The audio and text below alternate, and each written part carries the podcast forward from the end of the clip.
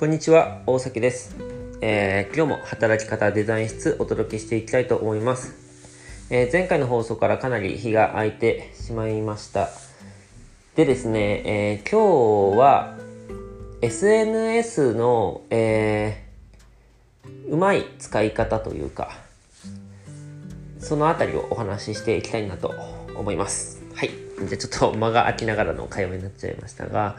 えっとですね、ここで言う SNS っていうのは、えー主に、えー、Twitter、Instagram、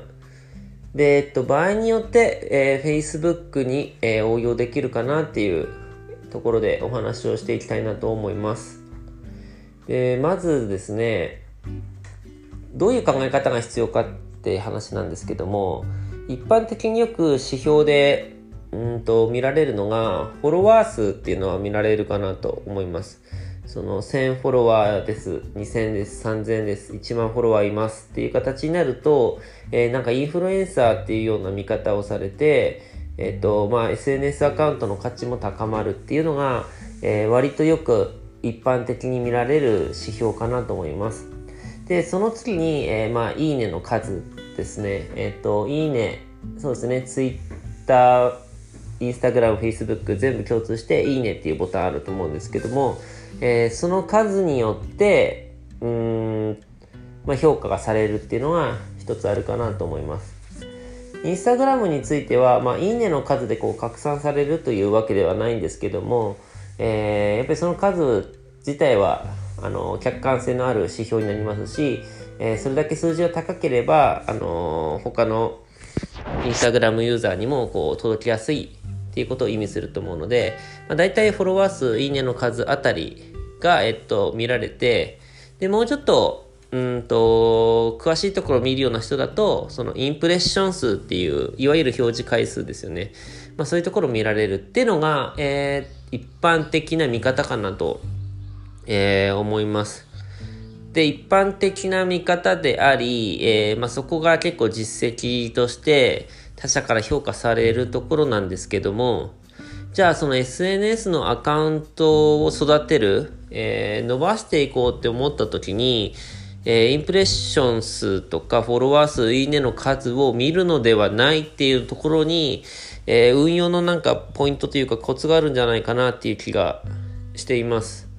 えどういうことかっていうと、え例えば、うーん、そうですね。たと、例えばですよ、そのフォロワー数を増やすために、えーっと、たくさんいろんな人をフォローするっていうやり方が、えーまあ、一部やり方としてあったりするわけですよね。で、1000人フォローすると、その半分が、えーフォロー返しをしてくれて、500フォロワーですと。まあ、そういうやり方が、まあ、あって、で、えー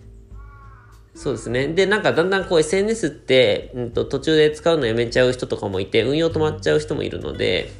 えっと、そういう人たちのフォローを外して、で、自分のフォロー数っていうのを少し、あの、数を少なくして、で、また新たにフォローしていくとか、まあそういうやり方が、まあ一つ方法としてまああったりするんですけど、えーそういうやり方でいくと、うんと、本当に価値のあるアカウントにはならなかったりします。えーなぜかというと、うーん、一つは闇雲にフォロワーが増えていく形になるので、一貫性のないアカウントになってしまう。例えば大学生がフォローしてたり、えー50代の会社員がフォローしてたりとか、起業家がいたりとか、中にはね、この学生さんみたいな、あの、中学生、高校生ぐらいの人がフォローしてたりとか、まあ、バラバラになっちゃうアカウントになるっていうのが一つと、あの、その人たちってあくまでただフォローしてる、まあ、フォロー返しっていう形なので、ただフォローしてるだけなので、あのその人、そのアカウントを応援しているとか、アンバサダー的に紹介、口コミしてくれる人っていうわけではない。まあそのあたりに結構課題が残されるので、そこを解決するやり方が大事になってくるかなと思うんですよね。で、その時に、あの、指標として、まずは、えー交流フォロワー数っていうのを大事にするといいんじゃないかなと思ってます。これ私は勝手にネーミングしてるので多分調べても出てこないと思うんですけど、えっ、と、交流フォロワー数っていうのは、まあ、普段から、えーっと、その投稿に対し、あの、誰かの投稿、ツイートに対して、えっと、何ですかね、まあ、返信をするコメントをするとか、まあ、リプを返すとか、まあ、いろいろ言い方ありますけど、まあ、コメントをして、こう、返ってくる。で、かつ、えー、自分の投稿に対しても、その人が、えー、コメントをくれるっていうような、交流のある関係性ですよね。あのー、やっぱり自分から一方的にコメントするだけだと、あの一方通行ですよね。で、双方にこうコメントし合える関係性っていうのが、まあ、交流フォロワー数っていう言い方を仮にするとします。でまずその交流フォロワー数が、えーと、多ければ多いほどうん良いということになります。なぜ良いのかって話なんですけどもうん一つは広がりやすさっていうのは出てくるかなと思います。あの SNS の基本としては、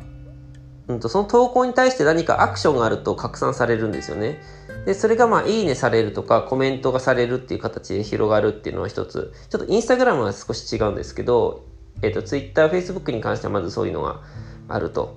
で、えっ、ー、と、で、そのコ、で、なんでいいねよりコメントがいいかっていうと、コメントだとそのやりとりが周りに見えるんですよね。それはインスタグラムでも一緒で、うんと、交流があると、やっぱりその、なんていうのかな、死んだアカウントじゃないというか、その企業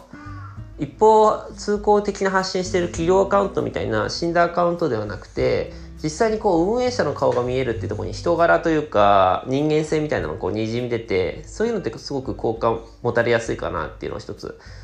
あってでそういう交流でつながっているとうーんなんていうのかなすごくそれがいいアカウントだった時にこう紹介したくなったりとかうーんまあ純粋に興味持つんですよねその人の活動に。っていうのは一つあります。なので交流するフォロワー数をまず増やしていくっていうのが大事でで次に大事なのがいやまあ交流するのは大事なんですけどその投稿の質が悪いとうんと向こうも絡みにくいですしうんと、仮に広がった時に全然広がらないというか、まあ、ラーメン美味しかったですとか、え今日フレンチ行きましたみたいなのばっかりだと、うんと、まあ、交流はあっても、うん、広がりが生まれにくいですよね。広げる意味がないというか、ラーメン美味しかったですよ。広げる意味がないですよね。で、教育系コンテンツだと、まあ、ノウハウ的なものだったり、お役立ちなものだったりとか、あとその自己啓発的になんかすごくいいこと言ってるようなものが、えー、伸びるかなと思いますし、えー、そうでない場合は、なんかその綺麗なものとか、うん、見ていて心地よくなるものとか、なんかね、旅の写真とか、まあ、インスタ映えまでいかなくていいと思うんですけど、うん、なんか見てて心地よいとか、うん、そういうコンテンツですよね。そういうコンテンツを投稿していくと。で、それに対してこう交流が行われていくって形になってくると、仮に広がった時に、それを見てた周りの人たちが、えっ、ー、と、いいねしたりとか、フォローするっていうのは多分出てくるんじゃないかなと思います。で、えっ、と、今度その交流フォロワー数が、えっ、と、増えてきたら、これどれぐらいの人数がいいかって話あると思うんですけど、あの、私の感覚ですと、例えば1ヶ月目の運用、運用し始めて最初の1ヶ月目に10人とかでいいんじゃないかなと思っていて、あの、10人、こっちからコメントして向こうもコメント返してくれるような関係性10人って結構すごいと思うので、1ヶ月目10人、2ヶ月目20人、3ヶ月目30人ぐらいなイメージですかね。で、30名以上になってくると今度は、うん、とそんなたくさんの人と交流できないですし、SNS のうんと、アルゴリズムというか、フィードにそもそも30人とかって出てこないと思うんですよ。大体決まった人、上位10人ぐらいの、あの、投稿が大体表示されたりするので、マックス30人ぐらいじゃないかなと思っていて、で、でそうすると、うんとまあ、極端に言うとフォロワー数30、いいねのマックスの30みたいな形になっちゃうんですけども、でもそういう関係性があって、賑わっているアカウントっていうのは、あの、周りも参加しやすいので、あの、で、普段発信しているそのコンテンツというか投稿が良ければ、あの、それに共感した人たちがこう、いいねをしてくれるんですよね。で、かつ、うんと、同じような属性の人たちが、えー、いいねとかフォローしてくれるので、えー、そこで一つ広がっていくかなというのがあります。なので、で、極端に、その、交流を深く交流する関係性でなくても、うーんと、ある程度、うんと、例えば、自分がいいねをする、相手もいいねを返してくれるぐらいの、交流までいかないにしても、いいねの交流があるぐらいだったら、もうちょっと数増やせる。30以上増やしていいかなと思うんですけども、あのー、まあ、それでもどうでしょうね。50超えていいねしまくるとかってちょっと非現実的な感じもするので、うん、まあ大体タイムラインに上がってきていいなと思ったらいいねを押すぐらいの、うんと関係性になれるといいのかなと思うんですけど、うんと、そういうなんか共感フォロワーっていう言い方をもしするとしたら、その共感フォロワーの数が、えー、増えてくる。そこでこう100とか、共感フォロワーが100人ぐらいいると、うん、結構拡散されるんですよね、いろんなところに。で、もちろんこれはインスタグラムにおいてはその拡散機能がないので、そうではないんですけども、でもそれぐらいの、うんと、一つの投稿に対してリアクションのあるアカウントっていうのは、あの、インスタでもその検索窓、虫眼鏡のボタンを押した時に、もしくはそのなんか検索をかけた時に、あの上位に入りやすくなるんじゃないかなと。ちょっとね、インスタのアルゴリズムってそんなに詳しくはないんですけども、でも、SNS 全般的にそういう傾向があるので、うんと、要は投稿の質が高いっていうのとアカウントの質が高いっていうのが基本ベーシックにあると思うので、あのー、そういう取り組みによって、うんと、まずは上がってくるあ。もちろんインスタの場合はね、ハッシュタグの付け方とかまでもちろん考慮する必要性はありますけども、えっと、基本的にそういう共感フォロワーが多ければ多いほど人気のアカウントになってくると。うん、そうですね。で、ここまで育ってきて、えー、ど、まあ、そうですね。なんか、だんだん、うん、投稿する内容の質とかもこう変わりなくやっていれば、交流フォロワー数がまあ30ぐらいで、うんと、共感フォロワーがまあ4、50人いるような状態で、定期的に発信していくと、まあ、今度増え、順増していくんですよね。あの、右肩上がりに順増していくっていう現象が、あの、起こってきます。で、代わりに、えー、っとですね、それ順増していかなくて横ばいだったり、むしろ下がっていくっていうケースもあるなと思っていて、それは自分の発信する軸みたいなのがブレるときですよね。あのうん、そうですね。例えば、わまあ、よく私がよくツイッターでそれやって、あの、伸びたり下がったり伸びたり下がったり繰り返してたっていうのは、例えば最初は個人の働き方とか、個人の起業みたいなことでつぶやいて、こう600人ぐらいまでガーッと結構すぐ行ったんですけども、なんかそれって違うなと思って、途中から、あの、会社員の方とか経営者の方にちょっと沿った B2B マーケティングとか、うーん、にちょっと軸を変えて、発信を変えて、で次に広報 PR っていう方に変えて、で、その後、編集者とかライターっていう目線にして、で、今、伝統文化とかに合わせてって、まあ、この軸を変えていってしまうと、当然、うんと、最初はこう、個人の働き方っていうコンテンツが見たくて、共感してフォローしてくれてた人が、フォロー外しちゃったり、で、途中でこう B2B マーケに興味持った人も広報とかライターになったらもちろん関係がないので外していくっていう形になっちゃうので、あのー、コンテンツの投稿の一貫性みたいなところがやっぱり必要になってくるので、そこがブレてしまうと伸び悩んだりとか、むしろ下がっていく。あの、コンセプト変えた時とかって、よっぽどその人本人のファンっていう状態になってない限りは、投稿すればするほどフォロワーが減るみたいなことが、あの、めちゃくちゃ、ツイッターなんかだと特にありますし、インスタでももちろんあると思うので、あの、その辺はちょっと気をつける必要性があるっていうのはあります。ただ、えっと、基本的にはそこもブレずにやっていれば順増していくんですけども、じゃあ、えっと、どっかのタイミングで、こう、数を一気に増やしたいっていうの多分出てくると思うんですよね。で、そういうタイミングでよくやるのが、うんと、なんか無料のコンテンツというか、えー、そうですね。例えば、まあ、プレゼント方式っていうのもありますよね。あの、社内で使ってた、うんと、なんかワークシート共有しますとか、うん、バズってた例で言うと、あの取材するとき、あ、取材じゃないんですね。なんか、広報、採用広報の記事を作るときに、こういうタイトル、こういう見出し、こういう切り口のコンテンツありますよ、100の事例みたいな、なんかそういうような役立つコンテンツみたいなのを、えっ、ー、と、無料で共有したりとか、えーと、もしくは、その無料のイベント、オンライン飲み会じゃないんですけど、そういう無料コンテンツみたいな、まあ、リブコンテンツですよね。リブのコンテンツをある程度一定数やると、えっ、ー、と、そうですね。あの、まあ、意図的に一つ増やすことができるっていうのがあるかなと思います。ちょっとあざといので、その瞬間、うん、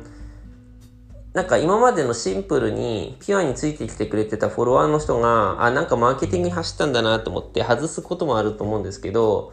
うーん、その代償として、うんと数を取るって形ですね。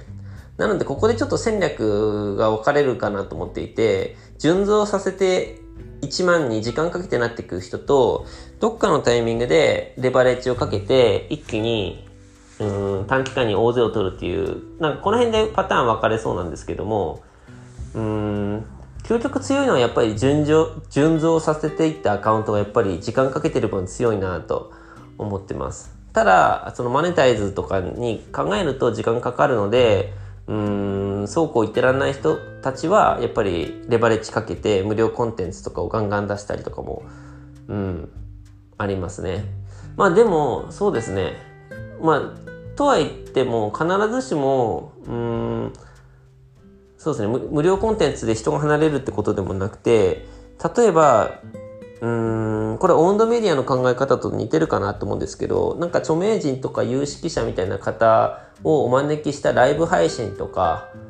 あそうですねライブ配信ですよね。ライブ配信でそういう企画をコンテ企画化してでうんそれがなんかあの無料のウェビナーですとかそういう形のものだとなんかあの、人に紹介したくなるような感じで広がっていくっていうのがあるのでそうですね。そこで細かいやり方はいろいろあると思うんですよね。そこでじゃあどうやって開催するのかってこうツイッター上であのー、オンラインライブ的にやるのかそれとも一旦メールアドレスをこういただいて、で、ズームの URL をその人たちに配るのかとか、あの、細かいところでちょっと施策変わってくるかなと思うんですけど、まあ、無料のギブコンテンツ出すっていうところではまあ一貫してるかなと。で、あの、そういう、そういう、また参加型のものをやると、今度今までオンライン上で、あの、コメントのやり取りしていたり、いいねのやり取りしてた関係性から、実際にこう顔を合わせて会話するとか、同じ、まあ、オンライン空間で、うんと、時間を共有するっていう、うん、そういう関係性にちょっと濃くなると。で、このちょっと濃い人たちが、うん、その UGC じゃないですけども、すごく、うんと、あのウェビナー良かったよとか、うん、あとよく見かけるのが、あのー、何でしたっけ？グラレコ、グラフィックレコーディング？絵に、あの議事録をイラストにしてあの撮っていくやり方で、で、グラレコでまとめたので、つって画像が4枚ぐらいこう上がってきて、ハッシュタグがついてたりとか、あの、まあ、細かなプチテクニックはあるんですけど、様々な形で、あの、人がシェアしてくれるっていうことがあって、で、そういうのをきっかけにまた広がっていくと。まあ、こういう風にしてこう SNS ってこう広がっていくのかなと思うんですけども、あのいずれにしてもその状態に持っていくまでには最初の交流フォロワー数が一定数必要っていうのと、えっ、と、それに伴って増える共感フォロワー数がいる。まずこの辺の核となる土台がないと、うん、やっぱ伸びにくいですし、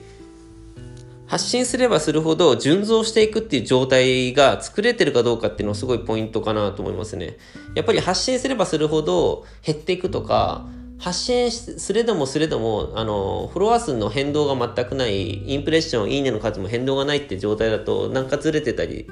するので、そういう時はちゃんとニーズに合わせていくというか、あの、自分をフォローしてくれてる人たちって、じゃあ他にどんな人をフォローしていて、どんな投稿を見ていて、あのっていうのをまず、うんと、感覚値でもいいので、まず捉えておくことが大事ですし、あの、自分もそういう人たちの投稿を見に行って、うんと、思うところですね。あ、こういうことだったら響くかもしれないっていう、相手のニーズ、あの、相手が求めてるものに合わせて発信するっていう状況が作れるかどうかっていうのをまず順増させていく時のポイントですかね。でそこは結構、うーん、なんだろうな、普段の仕事とか、例えば私だと、その個人の働き方っていうテーマの時には、企業コンサルみたいなこともしていて、すごく現場感もあったし、そのことについてめちゃくちゃ考えてたので、あの、ナチュラルに普通に発信することがそのまま響くって感じだったんですけど、なんかその仕事にしてなかったり、やや異業種のことで入る場合って、やっぱりなんかその刺さる言葉っていうのが作りにくかったりするので、やっぱり結構リサーチというか、その辺丁寧にやらないと、うん、響かないなーっていうのはすごく実感としてありますね。あの、私もやっぱりライターのコンテンツとかって出してた時も、うん、やっぱりその編集プロダクションとかそういうところでライターしてたっていうことでもないですし、B2B マーケの文脈で出してた時も、本当に企業の中で、うんと、企業、本当の B2B、企業対企業のマーケティングっていうのをやってたわけでもない。基本私 B2C なので、うん。だからそこにやっぱりズレがあると、なんか、うん、なんかその場にいるけど、ちょっとあの人実は違うよね感が出ちゃうんですよね。そうするとやっぱり順増って起きないので、まず順増できる状態を作るのはすごい大切かなと。で、順増状態に入るとやっぱりツイートすればするほど伸びていくとか、写真出せば出すほど伸びていくってことがこう起きると。その辺のバランス感が整うかどうかかなっていうのは一つありますね。うん。だからなんか、そのテクニック、もちろんプロフィール整えるとか、一日に何十ツイートするとかもあったりすると思うんですけど、その骨組みのところでしっかりしてるかどうかかなっていうのは思いますね。うん。で、まあそれはそんなにたやすいことじゃないというか、うん、結構難しかったりはするんですけどね。でもどうしてもそれがやらなくちゃいけないとか、むしろやってて楽しいっていう人が向いてるかなと思いますね。で、あのー、まあ、最後ちらっとね、Facebook の場合、まあ、例外的に適用できる場合があるって話なんですけど、あのー、基本的に Facebook って友達同士でつながるメディアなの、SNS なので、拡散、あの、拡散機能ももちろんあるんですよね。いいね、コメントで友達の友達に広がるとかあるんですけど、あの、拡散されるって、えー、基本的にその投稿が全体投稿になっている、誰でも見れる状態になっているとか、が必要ですし、あとその Facebook って一応フォローっていう機能はあるんですけども、うーん、なんか別にそういうメディアじゃないですよね。あの、そういう、そういう情報収集とかしたければ普通 Twitter 使うので、それでも Facebook 使うっていうのは、うんと、実はちょっと特殊なんですよね。なので、うんと、あんまり広がりが生まれるかっていうとなんかそうではない気がしていて、あのー、Twitter の方がいいんじゃないかなと思うんですけども、ある特定の業種についてはそれでも十分広がっていて、それがいわゆる個人起業家って言われるコーチ、コンサル、セラピスト、講師みたいな人たちが属する業界っていうのは、なんかツイッターのように Facebook を使う文化があるので、あのー、そういうところですと広がってきますよね。あのフリーランス系、あのフリーランス系って言っても、それもちょっと特殊なフリーランス系で、やっぱり個人起業家市場っていう中でのフリーランス、個人起業家、まあ、講師とかに向けて、あの、写真撮影してるとか、イラストを描いているとか、うん、デザインをしてますっていう人たちは Facebook がやっぱり相性がいいので、あのー、そこの市場の人たちは Facebook でいいと思います。